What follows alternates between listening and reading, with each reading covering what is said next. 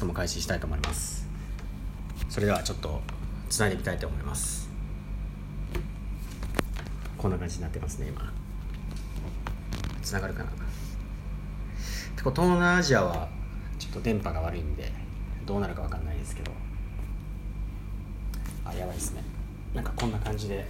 止まってる。のが読み込み中みたいな感じ。ちょっと、ま、待ちましょう。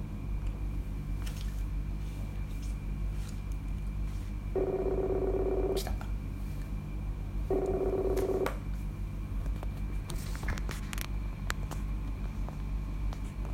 もしもし。あお疲れ様ですもしもし。あ、お疲れ様です。ゆうさんお疲れ様ですあ、どうもお疲れ様です。よろしくお願いしますあの今日は僕のポッドキャストの方で配信しますので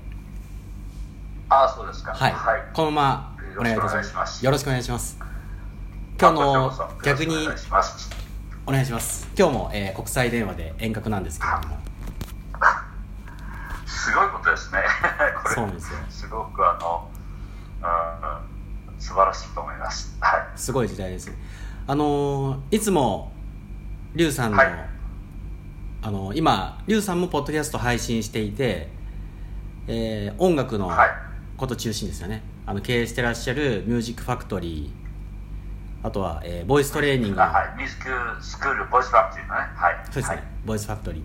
あと、はい。えーはい。作曲家としても活動してらっしゃるんですけど主にさ、えーボイトレの方をメインで配信してらっ主にしゃっていて。ボイスですね。はい。はい、で今日ちょっといつもと違うあのなんかポッドキャストのこととかですね。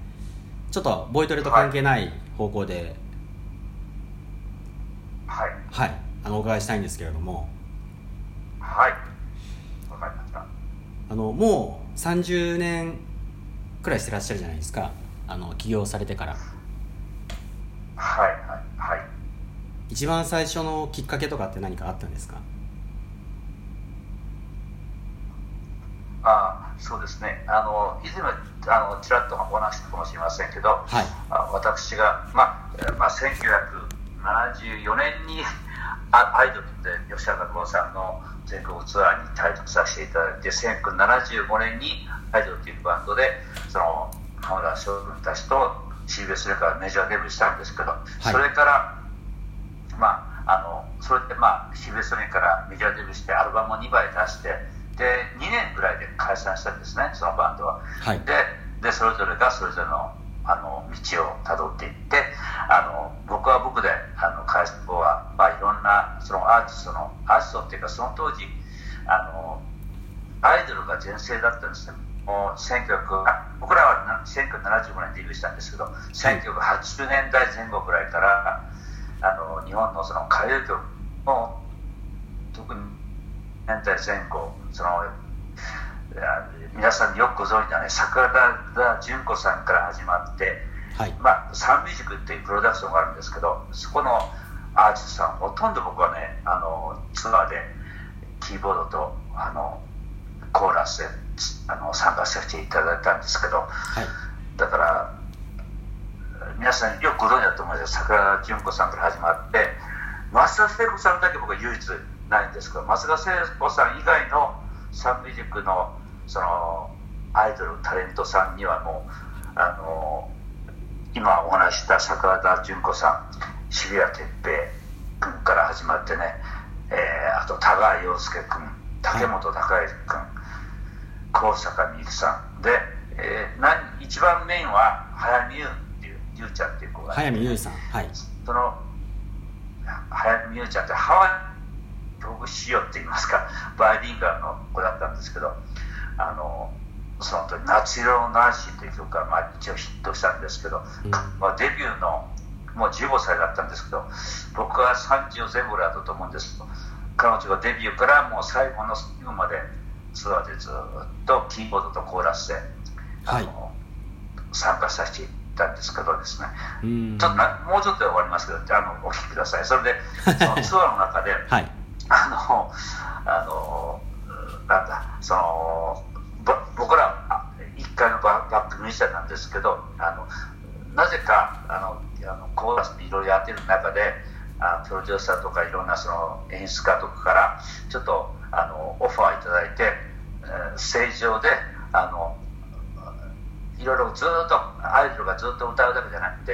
あのちょっとその中学ぐらいの時にそのデュエットソングですよね。そのほとんど洋楽でした。あの今からもっと。その「オールモスパラダイス」という曲とかですね。あと「オールモスパラダイス。I celebrate my love for you」っていう、はい、あのこれこれねルミ子さんがなんかあのダンサーの例のいろいろあったんですけどその人と結婚する時に流れた曲とか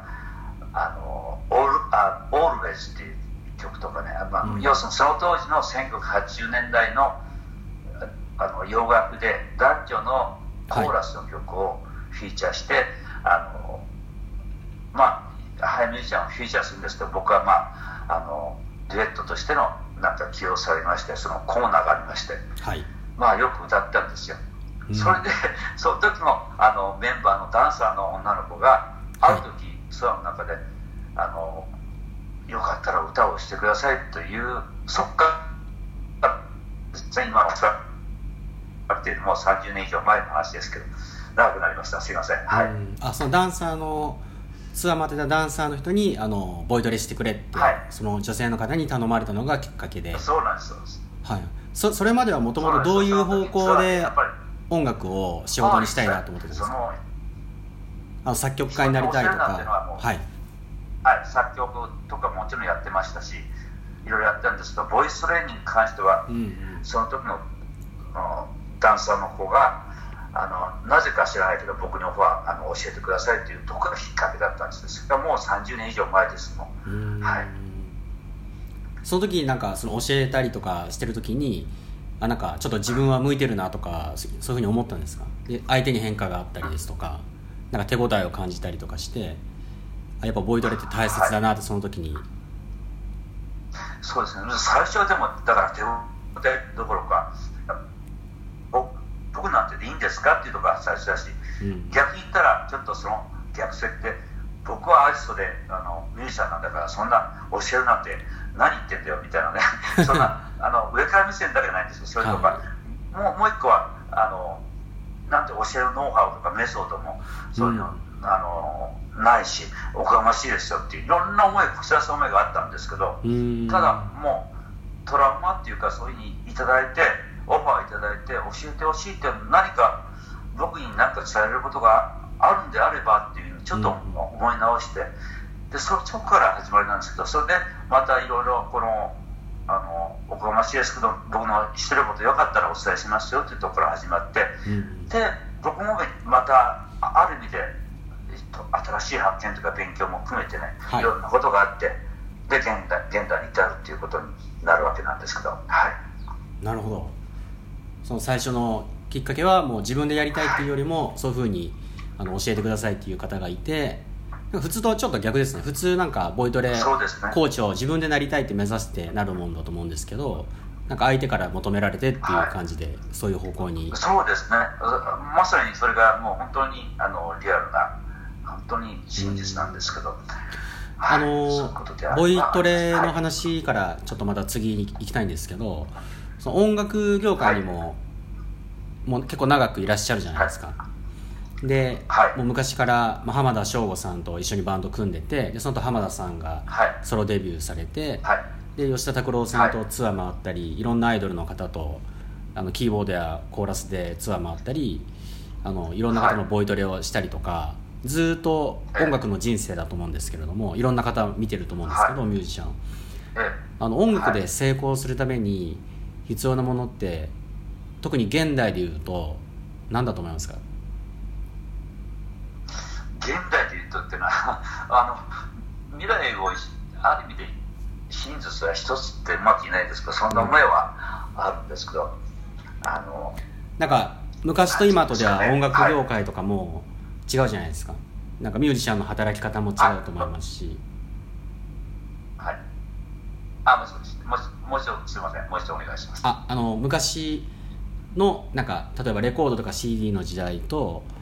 テレビの時代と、はい、あとなんか今インターネットとかもあって、えー、音楽の流行とかも変わっていて、えーまあ、昔と今とではちょっと違うと思うんですけど、今はその音楽で成功をこれからしたいっていう人はどういう何が重要な要素になると思いますか？リュウさんは。あのあれで僕僕的にはその時代はどんどん変わってきて、ね、あのその時代時代でもちろんあの受ける音楽も変わってきてる。のは本当にねよくわかるんですけどただ、一つ言えることはあのどの時代でもあのなんですかねあのその人の持ってる感性を自分のまずは自分を信じてででかつ一人だけは何もできないのでやっぱり、うん、あの周りにいらっしゃるその、うん。も含めてねそういうあのプロデューサーだったりないろんな方たちがにまずは自分の思い思いを伝えるし自分の生き様であったり本当にその行動全てをねどんどん曲を変えてアピールする。まずそれは大事なことだと思うんですよね、うん、そういうところでやる気プラス本当にやっても本当にいいものかどうかっていうのは一番大事なことなんですけどそのでもやる気にプラスアルファやる気があるかないかっていうのがまず一つです。姿勢を伝えられるかどうかっていうのはとっても大事なことだだと思います。いつか誰かが自分のことをなんかあの見てくれるとかね神様が自分を救ってくれるとかあのきれい事じゃなくてやっぱりあの自分でありのままの等身大の自分の中で努力してでも極力自分の中の本真実を全てあのこれぞっていう本当にこの人は大切だと思う人を見極めることも大事ですねその人脈も、うん、でそれを見失わないででもう誠心誠意あのぶつかるっていうのが言いますかねその生き様も含めて。そういうなんか時代に乗る乗らないじゃないけどその瞬間瞬間今の時代の若者たちのことは僕も分からないこともたくさんあるんですけど、うん、音楽性もそうだしだが真実は一緒だと思うんですね。彼らもなんか成功人たちはなんか自分の持ってることをあのとにかく精神性アピールして伝え表現したい伝えたい。そういう思いがあのある人とない人っていうのは思わしいけどついついなんかね皆さんこういつか自分のことが分かってくれると思いたいんですよ。でもそれだけじゃ足らないんですね。なんか自分がそういう自信自信じゃないけど見てほしいと思うんだったらまず自分を磨くし、まあ、努力も含めてね、はい、あのその暁の上にさらにあの大切な人脈っていうかこの人にずっとついていくっていうぐらいの思いでぶつかっていってほしいですね。そうすれば、うん、まあまあ裏付けは必要ですよ。本当の本物もちゃんとやってないと誰も評価してくれませんけど。そうですね。でもはい。なんかその前と昔昔と今のその時代についての。あすみませんはい。そうですね。あの今あの前と今なんかどう変わっていってとかいう話の続きなんですけれども今のコロナウイルスがすごく世界的に日本でもだいぶ感染者が増えていってるじゃないですか、はい、このコロナウイルスの音楽業界とかミュージシャンの影響っていうのはどういうものがあると思いますか？まあ、もう現実的に今日本も世界もそうだと思うんですけど、あのもう3月4月にかけてはまあ今4月になるところですけど皆さんも本当に死活問題じゃないけど音楽のそういうなんですかね。そういう表現者としては、うん、役者さんも含めてミュージシャンも、うん、まずライブができないですよね。ミュージシャンがライブできない。でライブハウスも経営ができない。なってますね。はい。人が集まるオフラインは経営ももう大変なことになってます今も。そうですよね、うん、特にそういうライブハウスからはいクラスターが出たみたいな話そういうねそのニュースでも言われてるからもうかなりの影響が出てますね。イベントごとはきっとそうですよね人が集まるので。なんかレコード会社とかって、はい。はい、あイベントごととかは結構、はい、あの人が集まるので自粛自粛今されてると思うんですけどなんかレコード会社とかそういうところとかどうなんですかね？あんまり関係ないですかね？レコードとかねそういう配信に関してはまたそれはまたあの直接的なもんじゃないからただ、まあ、あの音楽を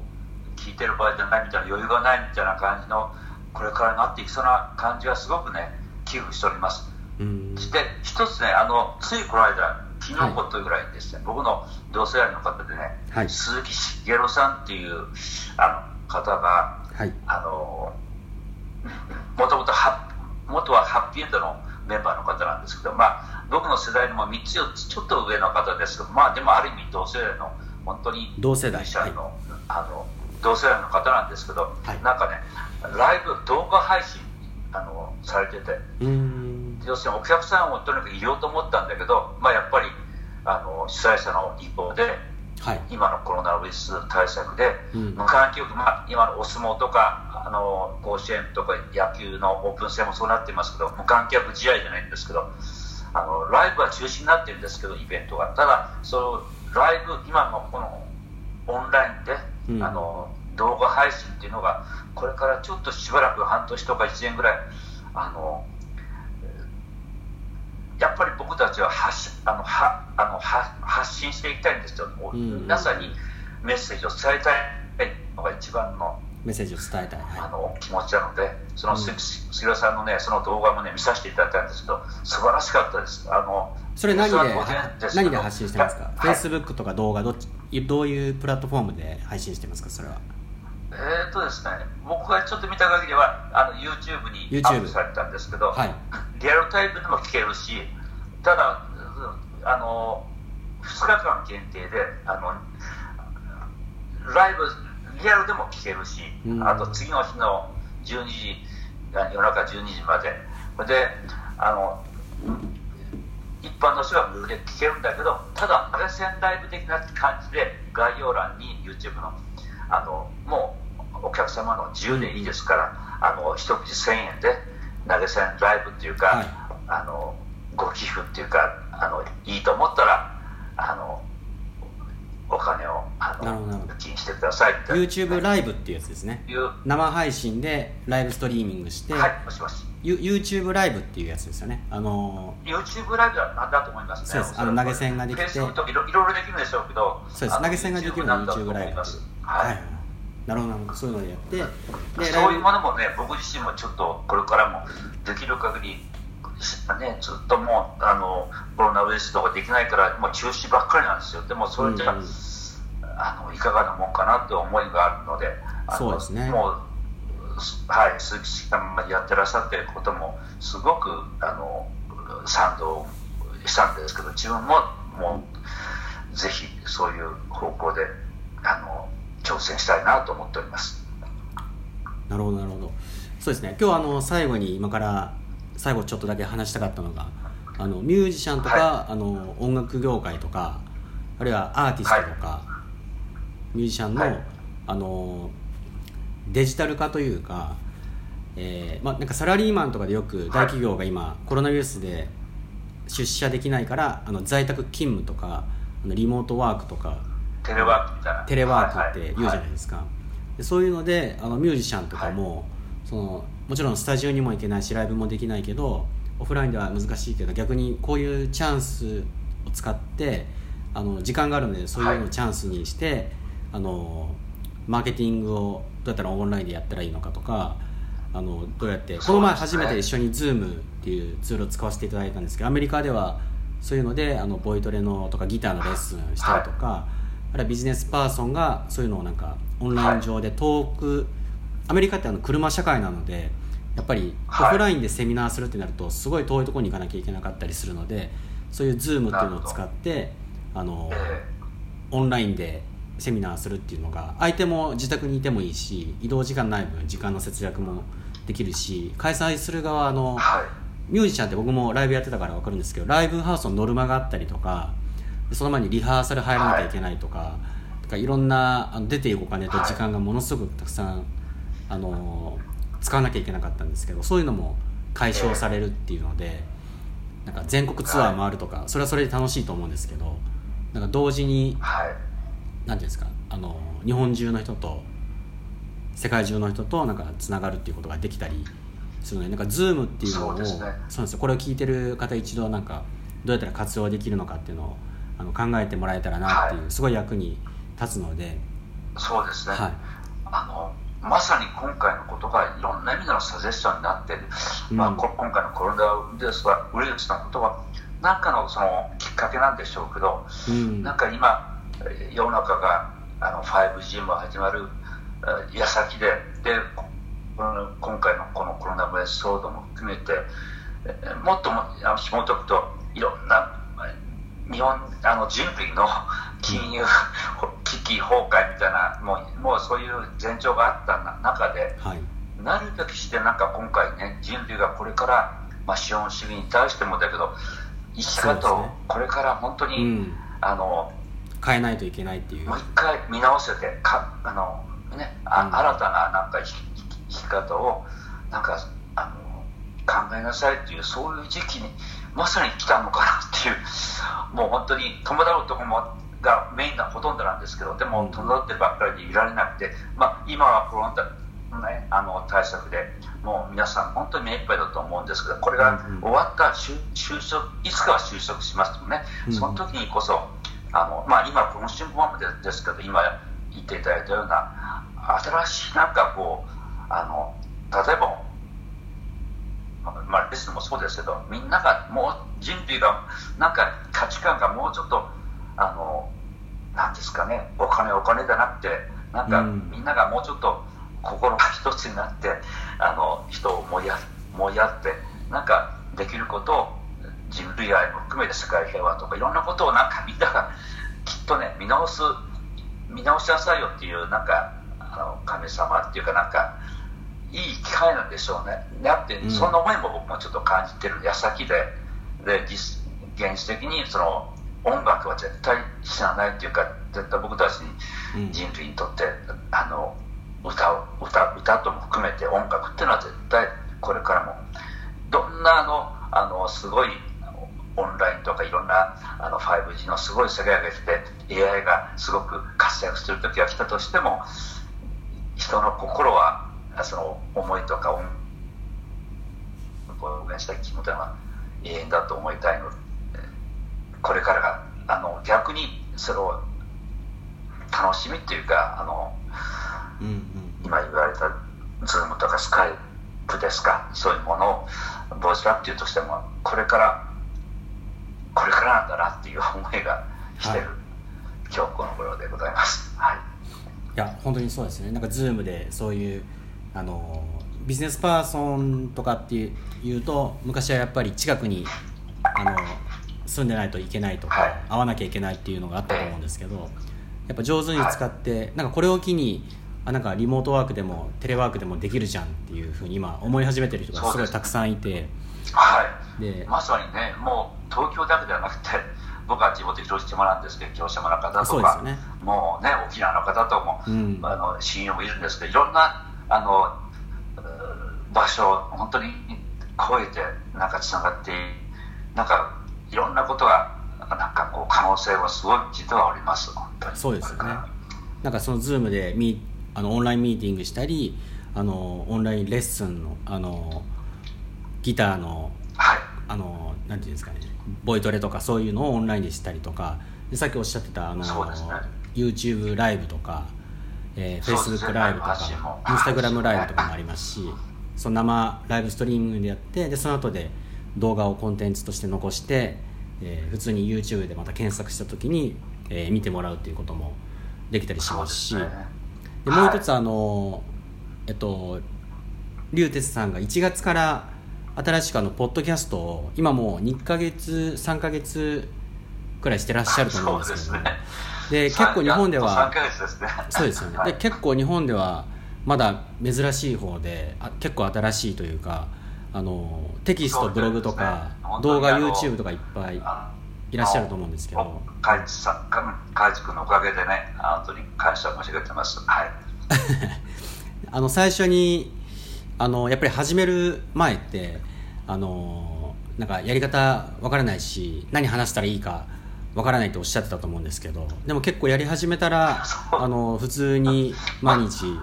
あの5分、10分、まあ、はい、まあありのままですけどね、うん。まあ、なんか3か月話していってなんかその気づいたこととか逆にあのアウトプットとかなんか一生懸命話そうと思うと考えるじゃないですかなんかやってみてなんか変わったこととかありますか？変わったことっていうのは まあまだねそんなにものすごくものすごい反響が来てあの、うん、YouTuber みたいな なんかすごくね登録者がなんとかってそんなことはないんですけど、うんうんうん、でもまああの自分の今までの生き様も含めてあ、うん、どういうことをまあ僕は何が発信できるかも含めてですけどね、うんうん、まあボイトレだけに限らず、まあ、今までのエピソードも含めてその中で、まあ、最近は特に自分が結構いろんな方に曲書いてきたんですけどそういうのがまだいまだにあの何曲かですけどね、うん、あの YouTube とかにもアップされてるんですよね。そのなあの反響が良かった曲なんかそういうのも含めてあのポッドキャストの中説明文にちょっとこうあのリンクを貼らせていただいてるんですけど最近、はい、でもそういうのもいろんなこう自分の中でもあもう忘れたっていうか自分自身の中でももちろんもう一回あの振り返って、うん、あ今までの歴史も含めて。でまあ これから何をあのもっともっとボイトレも含めて、えー、あの伝えていく。やっぱりあのそう伝えようというあの意識があると自分自身もねもうキャリアだけは長いですから、まだまだ勉強の途中なんですけどいろんなことを勉強し始めておりますので、うん、もっともっとその勉強すれば自分の今までの裏付けも含めてね自分がさらにこう勉強になるんですよね。だからそういうのが、うん、新しい発見はまだまだあの僕も勉強しつつそれを皆さんにお伝えできればいいなというそんな思いでそんな今日この頃でございます。わかりましたあの劉哲志さんのポッドキャストの名前は劉哲志の部屋っていうえー、今 Spotify でも聞けますので、ねはい、でやっぱりあのブログとかノートとかブログとかやってらっしゃいますけど Facebook、Twitter も、はい、であの、はい、YouTube とかブログだとやっぱりスマホとか iPhone とかデバイスを手に持って、えー、画面見なきゃいけないのでやっぱ電車の中とか車の中歩きながらだと危ないと思うんでポッドキャストだったらもう音だけ聞きながらってことも可能ですので、ずっとやっぱりラジオやってらっしゃったしゃべりももともとあの、はい。まあ、ラジオずっとやってたので上手なんですけれどもすごい聞きやすいポッドキャストだと思うので。とんでもないです、はい、ぜひ聞いていただければと思います。ということで、えーはい、今日は下北沢のボイスファクトリーの代表の劉哲さんにお話をお伺いしました。今日はどうもありがとうございます。あこちらこそ。ありがとうございます。じゃあまた今後ともよろしくお願いします。はい。よろしくお願いいたします。それではまたお耳にかかりましょう、はい、さよなら、はい、それでは。はい。失礼します